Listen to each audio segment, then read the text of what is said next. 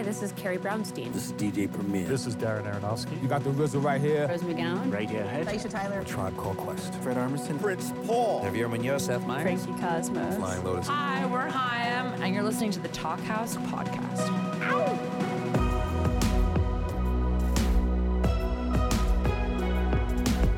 Hello and welcome to the Talkhouse Podcast. I'm Josh Modell. This week, we've got one of those fun conversations where the reverence is on full display from the get go. When we asked singer songwriter beabadoobee who she'd be interested in speaking with for the podcast, she immediately responded Nina Persson of the Cardigans. You can hear how excited she is right from the start. Now, for those unfamiliar with beabadoobee, she was born in the Philippines, raised in London, and found fame over the past couple of years via platforms like TikTok. Canadian rapper Powfu built his song Deathbed around Bea's song Coffee, giving her a huge hit with what was essentially the first song she ever wrote. She followed that with a string of really strong EPs and then dropped her proper debut album called Fake It Flowers in October of last year. It's a fantastic set of fuzzy pop songs that clearly found a ton of inspiration in the music of the 1990s. Bands like The Sundays, Pavement, Belly, and even Daniel Johnston, who comes up in this conversation, have been bandied about in reviews. beabadoobee is hitting the road this year with her fantastic label mates Blackstar Kids. You can see all the tour dates on our site or on hers. In the meantime, check out a little bit of her song, Last Day on Earth.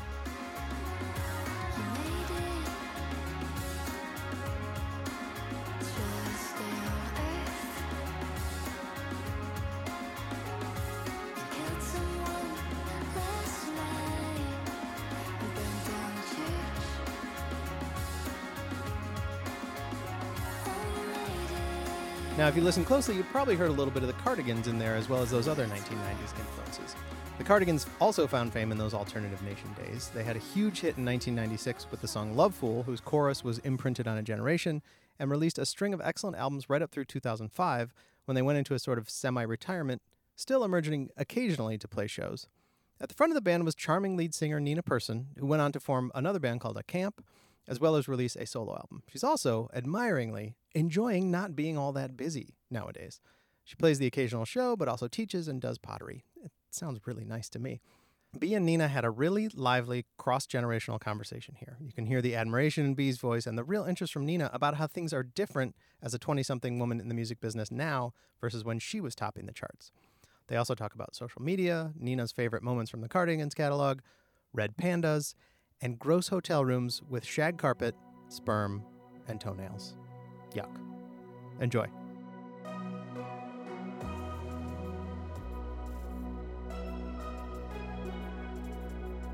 But yeah, before we start anything, I just want to say that I'm like, you are probably my main inspiration for all the music I write. So it's kind of crazy that I'm talking to you right now. I have so many questions. I yeah, I really look up to you and I love the cardigans. And I was always curious about your writing style and how, like, how do you write a song? Did you write it with your band? Did you write it yourself? Or did you write the chords yourself? Yeah, tell me. Well, first of all, thanks, Bea. That really makes me truly proud to hear. Uh, thank you so much. That's lovely. Well, my writing style has been very different uh, throughout the years. Like, unlike you, I've never really written on instruments. And uh, unlike you, I did not start writing songs from the beginning. I sort of I joined the Cardigans, not even because I wanted to do music. It, I pretty much joined because I was bored. they wanted me to join the band because they liked my taste in music more. And then they checked me out and see how I was singing, and I think it was acceptable. And it was mostly based on my record collection that I got to join the band. So from the beginning, it was this, these two guys, Peter and Magnus from the Cardigans, that wrote the songs.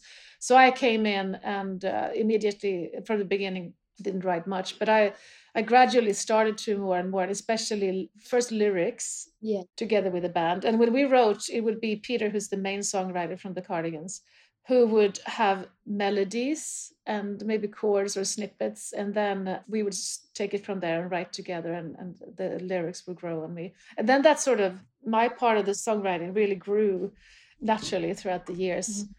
and i started to write um, the latest cardigans record i wrote some music also but i've mostly just written vocal melodies and and the lyrics. The songs are just so catchy like you just hit the nail on the head of just trying like making such a great pop song. But like not even like the commercial pop it was like this your own type of world. It yeah it's wild. And you mentioned records and they apparently chose you for your amazing music taste. Can you tell me what music you were listening to at the time? We loved anything British at the time. This was the the early 90s, so it's like the Britpop was huge and we loved mm. that. So I think with the records I had that they uh, thought were promising was like Stone Roses, like that. Uh, Stone Roses. Uh, do you know the Swedish artist Stina Nordenstam? Oh my god, I love Stina Nordenstam. Yeah, yeah, yeah. So her early records was super in like influential on me, and that's one reason. They thought if she, if I liked the way she's singing, then I would be open to singing sort of in a not very sort of you know trained mm. traditional way, kind of. And I also loved the Sundays, and amazing. You probably heard that also, yeah. I love the Sundays. Wow, I could really hear that in like the way you sing. Yeah, and it, it's almost embarrassing because if you listen to early cardigans, you can really hear that I'm totally imitating, which is a good place to start off from, you know, before you find your own fairies. Inspirations are always like, I think they're always really important. I feel like referencing things in music, I think people see it as such a bad thing, but I think it's like always really fun. Like I remember, like um, I released a song called Cologne and I just completely referenced you guys. Um, Aha, okay. yeah, I was just like, yeah, this has to be like a Cardigans song. So oh, that's that's awesome. I, I think I even maybe you know that, but I also sing about Cologne in one in a song in a Cardigan song. Not like the theme is Cologne, but I sing it. We have a song where we drop a lot of names of cities. But I think that's a super. If you think that's a bad thing, then you're just completely like ripping away the rug from under you because it's the it's the truest way of learning, I think, especially as a singer, because imitation is everything, really. Mm-hmm. I think it's healthy. And is the song you were talking about where you mentioned, is it Daddy's Car? Yeah. Oh, so you've listened to old, really old cardigans too, then? I've listened to every single record, like religiously. I think my favorite is Life or like Gran Turismo. Yeah, no, I'm completely obsessed. I, I know that you weren't originally planning to go the music route and you just mm. loved the idea of music. So, what was like your plan in life before everything happened with the cardigans and yourself? Well, my plan in life was to. I started an art school that was sort of like a general art school, so I tried all kinds of mediums. So I, I just knew that I wanted to do something within, well, uh, like express it, like uh, painting or designing. I, I loved pottery and I loved photography. So I wasn't really sure what I would. I just wanted to try all these things out. But I that I would do something creative in that manner was clear to me. And that's what I had thought for my whole life. And then that it was during that year in art school that I had to start to play hooky like several days a week just to go away to make our first record. But they were sweet. The teachers at that school, they actually gave me full grades anyway because they said that, well, you were doing something really creative so you can because you, you, need the grades they said so i got they gave me props for stuff i wasn't even there for that's good. Oh wow. I know that you teach in copenhagen do you teach music? How do you find that? Because i've always wanted to teach like i've always wanted to be a nursery teacher and like i see music i kind of fell into music. I didn't really seek out this job. They wanted to have a teacher at the school who was not from an academic background with somebody who'd rather had a life experience. So I I just said yes because I thought it was a great chance to try it. And I think it's amazing. I'm actually not teaching music, I'm teaching sort of or coaching in uh, finding your sort of uh, working on your creativity and finding methods and uh, oh, wow. being aware of your context and, and pretty much meeting up with them every week to make sure that they're also doing like an artistic development not just getting skills but also honing their art sort of so it's an amazing subject to teach and i learn just because i'm not from an academic music background that's what i gain by hanging out with these people both the other professors and the students so I think it's amazing, and just to sort of get to be part of what people are doing currently, how, how they do it, the te- technologically, and uh, what they're drawn to aesthetically, and, and and everything. Yeah, I can see how that can be also really inspiring for you. But it's good to. I was going to say, don't don't rush teaching. Now you gotta, just, yeah. you know, you see what I mean. It's really good that you know that you have other things that you can mm-hmm. find valuable in life for when you don't think it's sort of working anymore or not fun anymore. But don't. Yeah. I used to write all my music myself in my room. And the last EP I released was a really collaborative one. And I've been collaborating really closely with my guitarist, Jacob. And it's the first time I'm working with someone so closely. And it's kind of outside my comfort zone, but feels like I have less weight on my shoulders and two minds are better than one.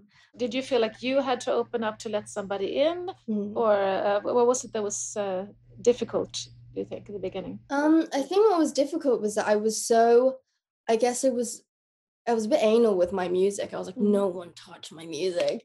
Um, and I think it was a big deal for me. Even like the first time I worked with like a new producer, that was nerve wracking for me. But now I think it's like the best thing to do. Like as an artist, it helps you grow.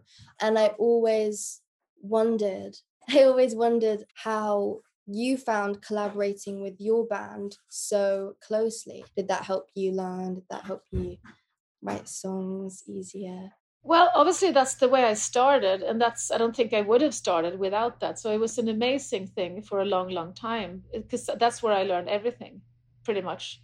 And I thought it was wonderful. But I think then as I as I grew, I, I sort of had maybe the opposite uh, journey from you in a way because the more I grew as a songwriter, first starting to write all the lyrics and then starting to have stronger opinion, like knowing my voice better and starting to have stronger opinions about music, then I started to feel like it was uh, started to get a little crowded in there, to be honest. Um, and it's and, the, and Peter, who wrote the music in the Cardigans, he is a strong force also, obviously, because he's amazing, and he sort of he has to be quite autonomous when he when he writes. We had to work really hard on how to get in on the in the process, sort of. But then when I did sort of do my first record outside the Cardigans, which was A Camp, then I uh, immediately sought out people that I uh, was writing and working with, and I insisted on. I mean, I could easily have made those records like my solo record, but it was still really important for me to call it like a project and have like a band name on it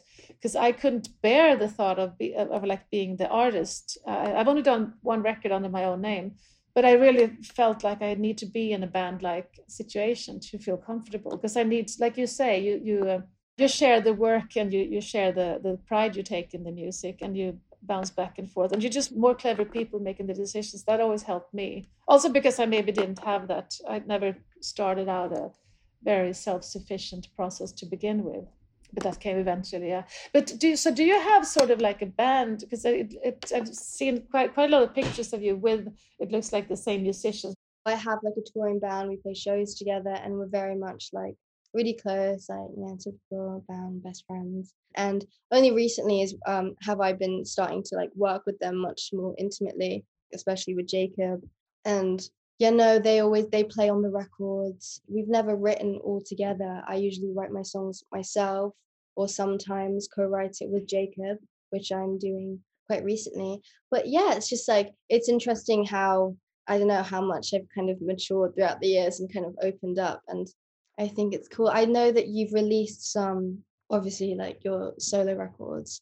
And then with like the cardigan stuff, did did they like have all the instrumentation done and then you hopped on at the end, or was it like a much more like collaborative process? it was quite collaborative. He would come with demos that pretty much was just his he on guitar singing you know like uh, bullshit lyrics like made up made up lyrics. And then we would take it from there. Sometimes uh, all of us like the drummer would sit and figure out his part and like sometimes we would just sit simply take it to the rehearsal space and play it till we everybody found their parts kind of.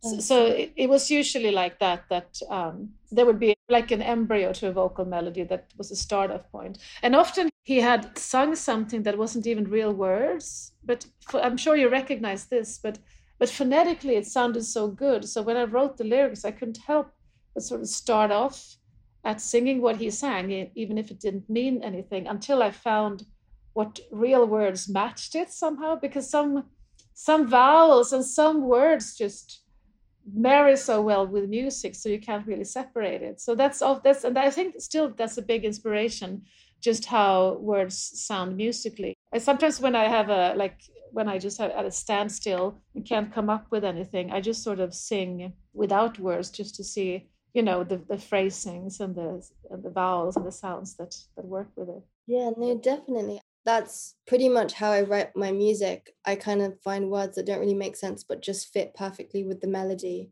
or just feel nice to say. and that, yeah that is like a crossword puzzle then you just fill in the gaps because you can make anything work really So, what is, this is probably like a hard question, but what is your favorite song that you guys have released with the cardigans? With the cardigans, uh, Yeah. oh, it's really hard. Like there's many, and there's they're very very they're, they're they're very different also. But I think that goes for everybody. You- I tend to like the most recent stuff the best because it feels that's of course that feels like most like myself where I am today.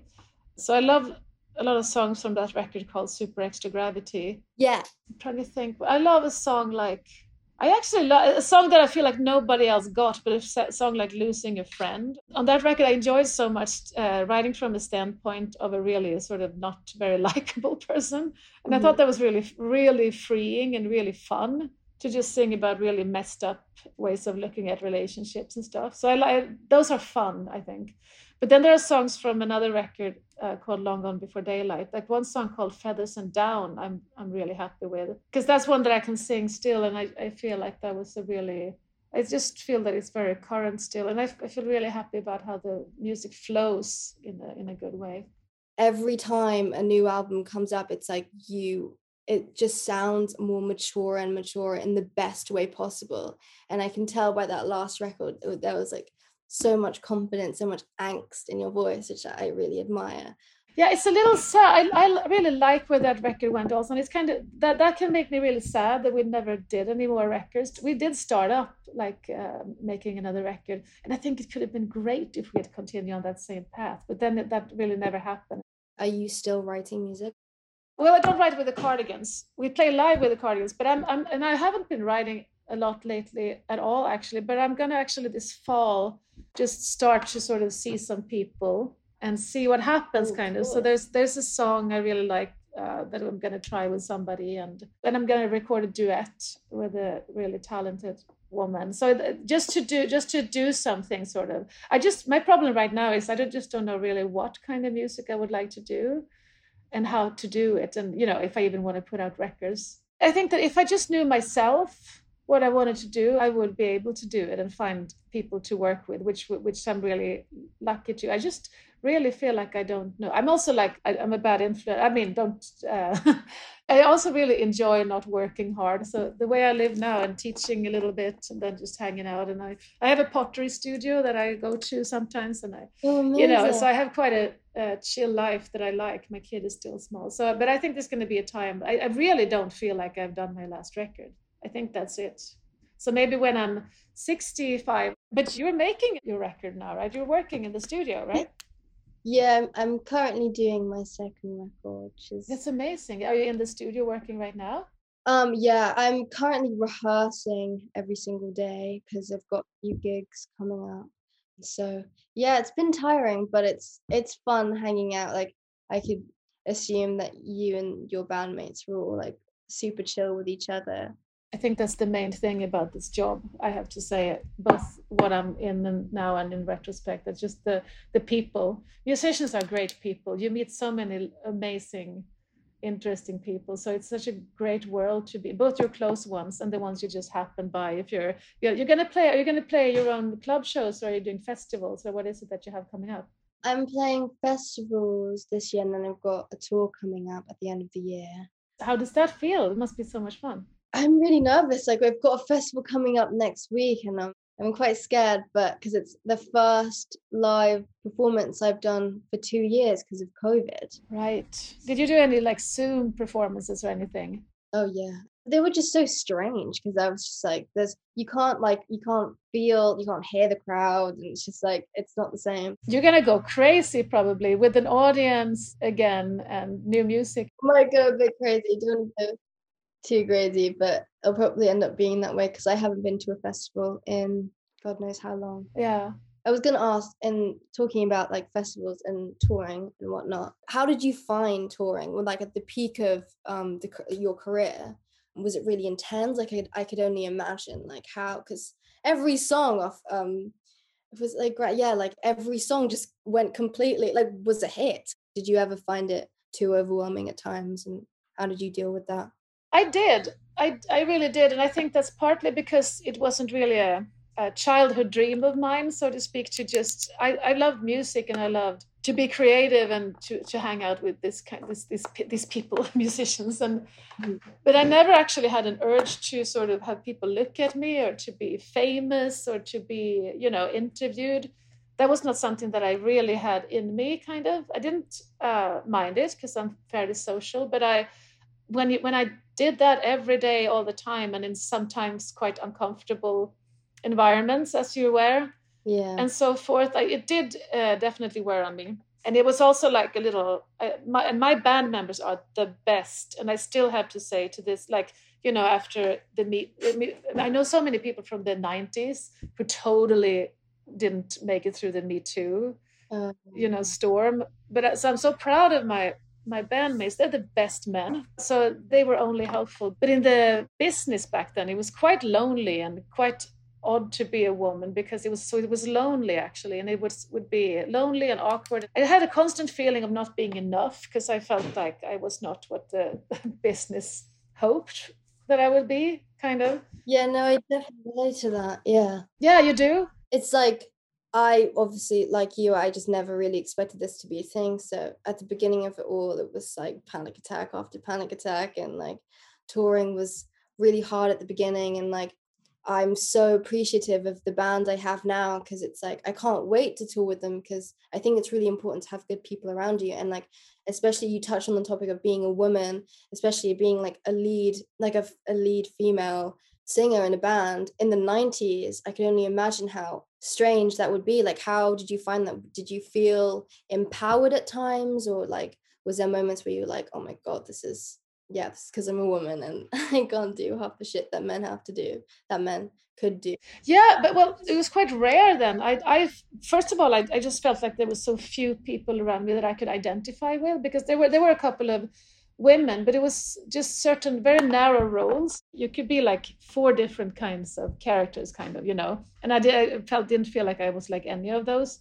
And also, there were so many you know projections sort of on me i've always had a good self-confidence and everything but i felt like the things that were expected from me even even if it wasn't always explicit but you know about what i people assumed that i would want to talk about and you know i would talk about stuff in interviews and then i realized they didn't write anything of the things i really said. They just wrote things that they had you know they wanted to talk about more sensational things. But now I, I have a feeling like in, in, for you now i just feel like the good thing is that there's so much more women uh, doing music. So you have more uh, people to mirror yourself in and also more. You just don't have to talk so much about that you're a woman. You just you can talk yeah. as a musician and you don't mm. have to talk about fashion every time you do an interview. You know there's just more more room for individual variation kind of in the, yeah. which i'm really happy that it's changed. Yeah no 100% i feel like right now there's like a good group of female like asian musicians specifically that are coming up and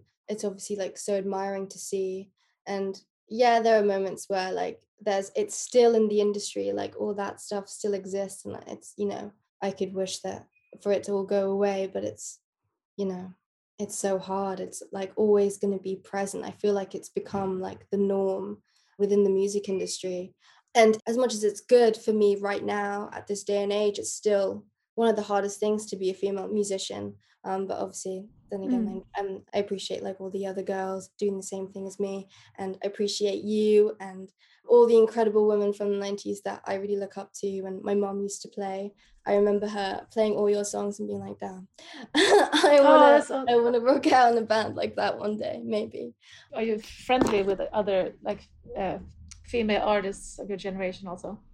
I know a good handful um, that I talk to. Um, well, I went on tour with Clairo, and I know that she always has advice. Like advice, if I need some advice, I always go to her. Especially, like I learned a lot on that tour actually, and um, you know how she dealt with things and like how to deal with things. And I was like, wow, you can just say no. like, yes. I mean, I have a problem of being like a pushover sometimes, and only recently have I been like, nope, I don't want to do that. And that you can do it just because you don't want to. I had a thing where every time I said I didn't want to do anything, uh, my various managers or whatever tour managers would have to be like, then we have to say that you're sick, that your voice is bad. So it always had to be like a physical problem, and that also became, that made me feel like such a weakling because I'm not really. I just you know if I had a bad day, they always had to say like, Nina got stung by a bee and had a really bad re- allergic reaction to it, or something like that. It always and it always had to be if the band wanted to cancel something, it also always had to be because of me. So it was, uh, yeah, that was really frustrating. I feel like that that's probably the same case with me. Yeah, yeah, with your in your band situation for sure. That's also one thing that when you have when you're singing, like if you're a guitar player, you can be quite hungover actually and do a good show still. Uh, but you're sort of when you're when you're singing, you're you're you're sort of also that's another pressure you need to take care of. Like you need to just have your instrument functioning, kind of. No, definitely. I feel like I appreciate my band a lot because if I fuck up, I know they've got my back. Mm. If I if I play a chord wrong, I've got like a lead guitarist who who's got my back. So I know if, if it's a bad day for me, I'm like, it's fine. I know my band's super tight. Mm. but singing for me is always like, I've watched like a lot of your live videos and it's crazy how much you sound the same live. Ah. Did you ever get like singing teachers, like singing lessons? I did. Uh, I I did a during the Gran Turismo touring. We toured a lot, and I, we also didn't really have a. I don't. know, I was just really overworked. Also, I had not been to see teachers, and I did not warm up or anything.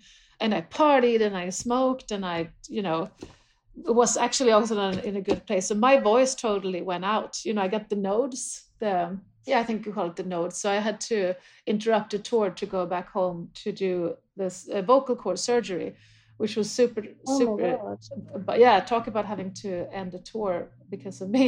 So after that after so then i had to have like pretty much uh, you know physical therapy for my vocal cords just to recover from surgery. But after that i realized that i had to to learn some tricks just to sort of preserve it. So so i took some training. I think it's always really helpful. I feel like, especially like like the scene I'm in, like I do tend to party a lot and I don't really take care of my voice. And like I found learning from a singing teacher and how to like preserve my voice. Although she tells me to be completely silent after a show, I'm like, yeah, I can't do that. yeah, that's hard and then you can't when you when you're on tour like days off are unfortunately so expensive so there's always going to be a pressure of you on you to sing uh, as as many nights in a row as you can which i think is really hard During the peak of your career, was there a moment where you were like, crap, I don't I don't know if I can do this anymore? i mean there would be moments when i just sort of felt i was just uh, just because uh, i've been hanging out so much with family just now Mhm. my parents-in-law's house is so full of relatives that me and my husband had to stay in a motel Mhm. nearby just to be able to to see them and staying in a motel in the US was brought me back so hard to like touring memories. Really? and this motel room that we stayed in made me remember when we had do you remember the did you see the TV show uh, 90210 Beverly Hills? Yeah. we call it yeah. So we did an appearance on that show in 97 perhaps or something like that. And that was for me and for us even in Sweden that was a huge show. So that was like one of the biggest thing we did I would say. So we were in like Hollywood uh, shooting this episode with this cast of 90210 blah blah blah and everybody was like so excited that we got to do this show. And then our tour just continued. You know how your everyday life on Yeah. tour is just the same no matter how what your success is like. So i just remember it was a couple of weeks later and i was at a such a such a gross motel room somewhere on a day off on tour on like a, on a shag carpet that was full of toenails and it was so dis- it was like you know sperm and toenails. And it was so gross. And there was one tv that I, it must have been really old like you know a square tv with a really terrible picture. And this uh, episode was uh, airing for the first time. So i decided that'll be fun. I'll watch that episode uh, since i have a day off. So i was lying on my stomach watching this on the on this gross rug watching this show with myself on it. And i was like it was just so sad. It was just so confusing to me. Life was still really the same pressure the same daily work and and i you know wasn't really happy uh, necessarily so it was very bizarre kind of i remember that just because i thought about it the other day when i was in in the re- similar room eating the same plastic wrapped muffins for for breakfast you're going to the us right for a tour Yeah, we've got the US this year. We did the US like two years ago. The, that was the, one of the first tours we did. I just love UK tours and I love like Europe. America sometimes scares me because it's just so far away from home. And like Mm. we didn't stay in motels in America. We stayed in like really like shitty travel lodges in Mm. England. And I just remember like it being the most depressing thing, like coming back to an empty hotel room Mm. and being like, this is so sad. Like after a show and like you do whatever, and then you come back to like a really like yellow, dim lit, Mm. weird travel lodge room that smells like the last person that stayed there. Yeah, it's weird, and and and you sort of all you want to do is hang out with your bandmates and sort of decompose, but you also know that you really should just be quiet and rest. It's really hard to wind down after a show. Now we're talking about the negative things, but then of course there's really fun stuff. I just have to ask you like a nerdy question because I read somewhere that you're that you're a fan of Daniel Johnston. I love Daniel Johnston. I've got a tattoo of Oh! his eye bat. Oh, you do? Oh, is it one of his drawings? Oh, that's amazing! What a good idea to do one of his drawings. I love the way he writes. It's just it comes from such an innocent place. It's Mhm. like you can tell like, the genuine emotion that comes from his voice. Yeah, it's amazing. I I just thought it was great because I, I mean, I, that, that person from your generation still is like had had heard about him. What other music have you been listening to music recently? Uh, recently, uh, let me think. Well, now I'm having a really fun time because my son, who's ten, is really he's really into music. So I'm actually consuming a lot of music through him, which could be embarrassing, but it's fun. He's got good taste. He's really into into rap and uh, all these great new pop stars that come up. Like I love Doja Cat. Like uh, Oh, I love Uh, that. I, Yeah, yeah, I yeah. think a lot of uh, uh, artists that are coming up, like I think Frank Ocean is fantastic. That's not super new, but I really, I really like this. Uh, uh, Brit, I, I think she's. I'm not sure if she's British or American. Um, Aldous Harding. I return to a lot. I think she's fantastic. Yeah, no, she's amazing. She did a song called "The Barrel," which is which is amazing. Yeah, for example. But that it's fun to just listen to my son's playlist actually, because he he listens to all these uh, like uh, SoundCloud rappers, and some is not so good, but some is amazing. If you could go back in time and give yourself advice on what to do differently or what or just to keep in mind, what would you tell yourself? Well, I I would tell myself to uh, be kinder to myself, hmm to try to try to this classic thing like try to look at yourself the way others look at you, because because you're not doing it in a kind way, you know. just to give yourself a break a little bit. Because I, I can often feel now that i didn't have to feel bad about a lot of things because i was not as bad as i thought uh, kind of. That's one thing. And also just that i wish i had enjoyed it more while it i mean i wish i had enjoyed as i i talked about this motel room that made me sad at the time but i learned to go for it and have a lot more fun like 10 years into my career i wished i had a lot earlier just to really have fun and just to really seek out people you want to hang out with and you know go where it's warm and uh, just enjoy it sort of that's one thing Yeah, no, I see that. I feel like artist to artist. I feel like during my career, I had all these like you were saying this earlier. I hate how this is part of me, like my head, is I always care about what people think. It's like constantly, and people have this, you know, idea of me that I'm so terrified about disappointing them, with Mm. disappointing and, and not being the person they expected me to be. And it's reassuring to hear you say to be kinder to yourself if if you were to go back in time, because I should probably think about doing that. i'm really curious because you it's such a different time now with social media which is on on one hand you have you have more of a chance than i did in a way of letting telling people who you are you know and giving a, an accurate picture of yourself. Do you see what i mean? Like you didn't you were you're not really in the hands of other people to to write to interpret what you're saying but you can actually say it directly so so Mm. that i can see that's that's a really great thing but on the other hand there's an expectation if you don't if you don't care about social media and if you don't do it enough that it's also i can imagine a pressure to to keep uh, updating and posting and be active and be sort of always sort of catching attention and collecting uh, followers and everything I kind of go on social media quite naturally and I try to like show everyone like my real self.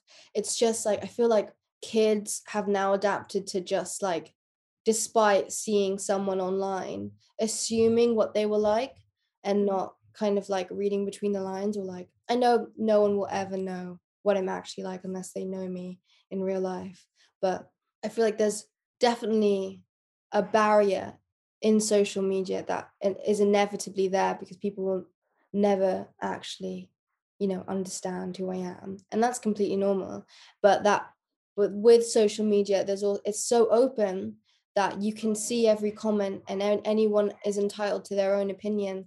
And it's just hard to just like not not read it and not care about it which thankfully recently i've just stopped like reading anything. Um i've stopped like looking through comments or looking at what people are saying about my music and just kind of caring about what i think about my music and what the people i care about think about my music. But yeah i I do see that how social media has definitely helped me since the beginning. I feel like it was so much more harder back then with nothing like all you had was like magazines and like people writing about you, people writing what they thought you were like.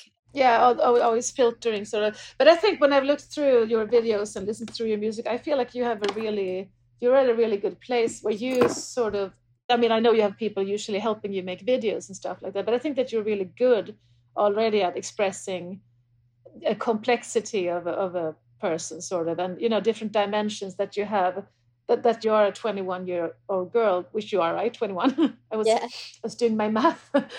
And uh, but you know life is complicated. There's uh, all kinds of shades uh, mm-hmm. in the way you perceive life and how you're uh, expressing so i think i think you're, you're already you already have like you can you can sense it sort of in in your output do you think that you are you going to tour the rest of Europe at all?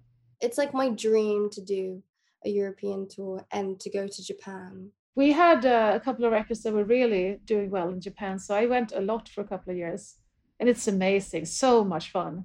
And now I started to come back, so I'm going back uh, next Easter again with my family because I oh, love it so much. So the festival you're going to do is that full capacity? Is it full on audience? It's so strange. So it's like so it's an ex- it's an experiment festival. It's um Latitude Festival in Suffolk, and yeah, no, I'm playing there next Friday, which is pretty nerve wracking. It's forty thousand people. Hmm. I'm playing main stage. I'm just ah oh, man. Did you used did you used to get nervous before shows? Yeah, like, yeah. It was just so bad. I feel like it's gotten worse because of COVID, and I haven't played for two years. I just like, I feel like I'm gonna be sick it's always to, to, if you've had a long break and you're out of the, out of practice a little bit mm-hmm. it's always nervous but it's that, that's when it's also the best to have a band that you like the people because to have yeah. just know that they're there with you playing with like i'm so like it's so like reassuring like turning back and seeing like my drummer's face or like my bass because they're like my best friends it's just like i can't even imagine like performing live by myself in front of so much people. I wish that we could figure out a different way to do it because you know when you're a lead singer how you always you sort of can't help it but be always a little bit in front of the people so they're always behind you they're never in your eyesight mm-hmm. yeah you know i always find that really disturbing that i had to like turn around in order to see my my people well they can they can sort of have be really be in touch and and have a thing going while they're playing yeah, they can go off with each other. Like the bassist walks off to the drummer, and I just have yeah. to stay completely still.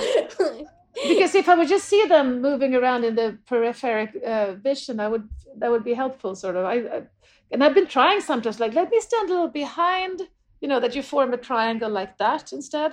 But it never really works. There's a, it's a shame. We need rear view mirrors. Yeah, we can have that. mirrors so you can see everyone. Are you going to play any shows soon? You thinking? I have booked. I have a little duo that I really enjoy. It's me and a well. there was a band in the '90s called the Soundtrack of Our Lives. Really good band. So the keyboard player for that band uh, and I have a duo. So we just booked two of those. You know, these awesome summer shows, small audience outside, kind of.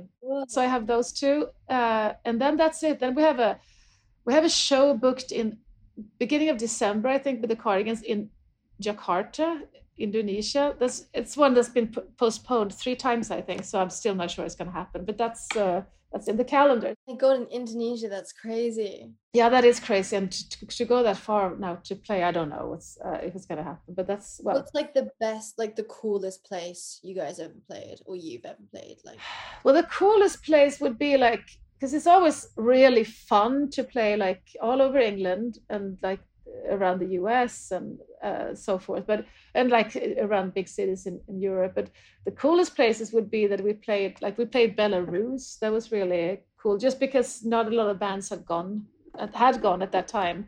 And to play Japan, the more sort of exotic it would be, the the more fun kind of it would be. Oh my god, I can only imagine what Japan is like. I literally cannot wait. I'm like obsessed with red pandas. So like if I go to Japan, I'm just like gonna go straight to the red panda.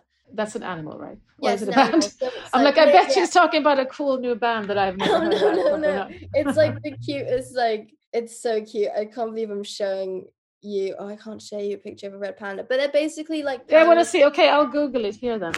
Let me see. They're so so cute. They're adorable. Okay, images. Oh wow! Oh, they look. It looks. Oh wow! They looks like a some, like a mix between a fog and a and Yeah, a, no, a fox. I mean, and a panda. yeah, Foxy. I mean, their features are so. Uh, yeah, I think they're perfect. I was always also really curious. I know, like, I bet you, like, during the time you just kind of threw clothes on on tour because that's what usually ends up happening when you're on the road. But like, w- did you ever have like a go? Because I love fashion. Yeah, I can tell from your pictures. Yeah. Did you ever have like a go-to outfit to wear on stage? Like, was there anything that you just like absolutely loved to wear? You wore it and you were like, oh my god, this is my outfit for the rest of my life. Yeah, I think it's all about go-to outfits in a way because it's really hard, I think, to expect yourself to pick something out like every night. So I always pretty much find something that I like and then stick to it. Sometimes I will have a couple of uh, like versions of the same thing. I used to have a really hard time. I still sort of do have a hard time singing in dresses. I don't know why. I think it was because I don't really know how to move in a dress. But I've started to be better at it lately. Yeah, they're quite awkward. Like I just wouldn't know where to clip the thing on a dress. I feel like I Yeah. tried, I went to rehearsals in a dress today because it was it was boiling hot, and I tried clipping my in-ears battery pack like on the back of my dress, and it was sliding my dress down. Can never. Yeah, and then you get a bump. But you should go to like, or if you have somebody who's really good at sewing, try to make yourself a belt. Oh yeah. You can make it out of elastic so it can sit under your dress and you can wear if it's really tight dress, it's always going to be a problem, of course.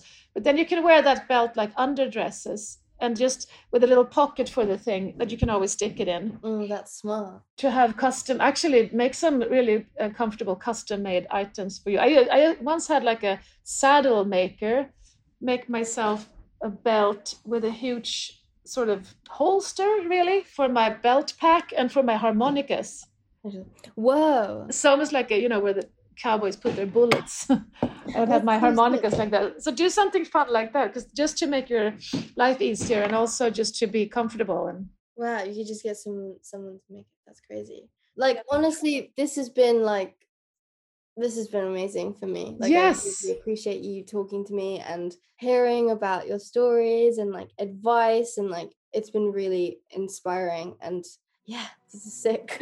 great to meet you and have a great have a super fun tour now oh, thank you. And you too, good luck with your shows and like everything. yeah thank you it'll be fun Thanks for listening to the Talkhouse podcast, and thanks to Nina and Bea for chatting. If you like what you heard, please follow Talkhouse on your favorite podcasting platforms and social channels. And don't forget to check out all the great written content at talkhouse.com. This episode was produced by Melissa Kaplan, and the Talkhouse theme is composed and performed by The Range. See you next time.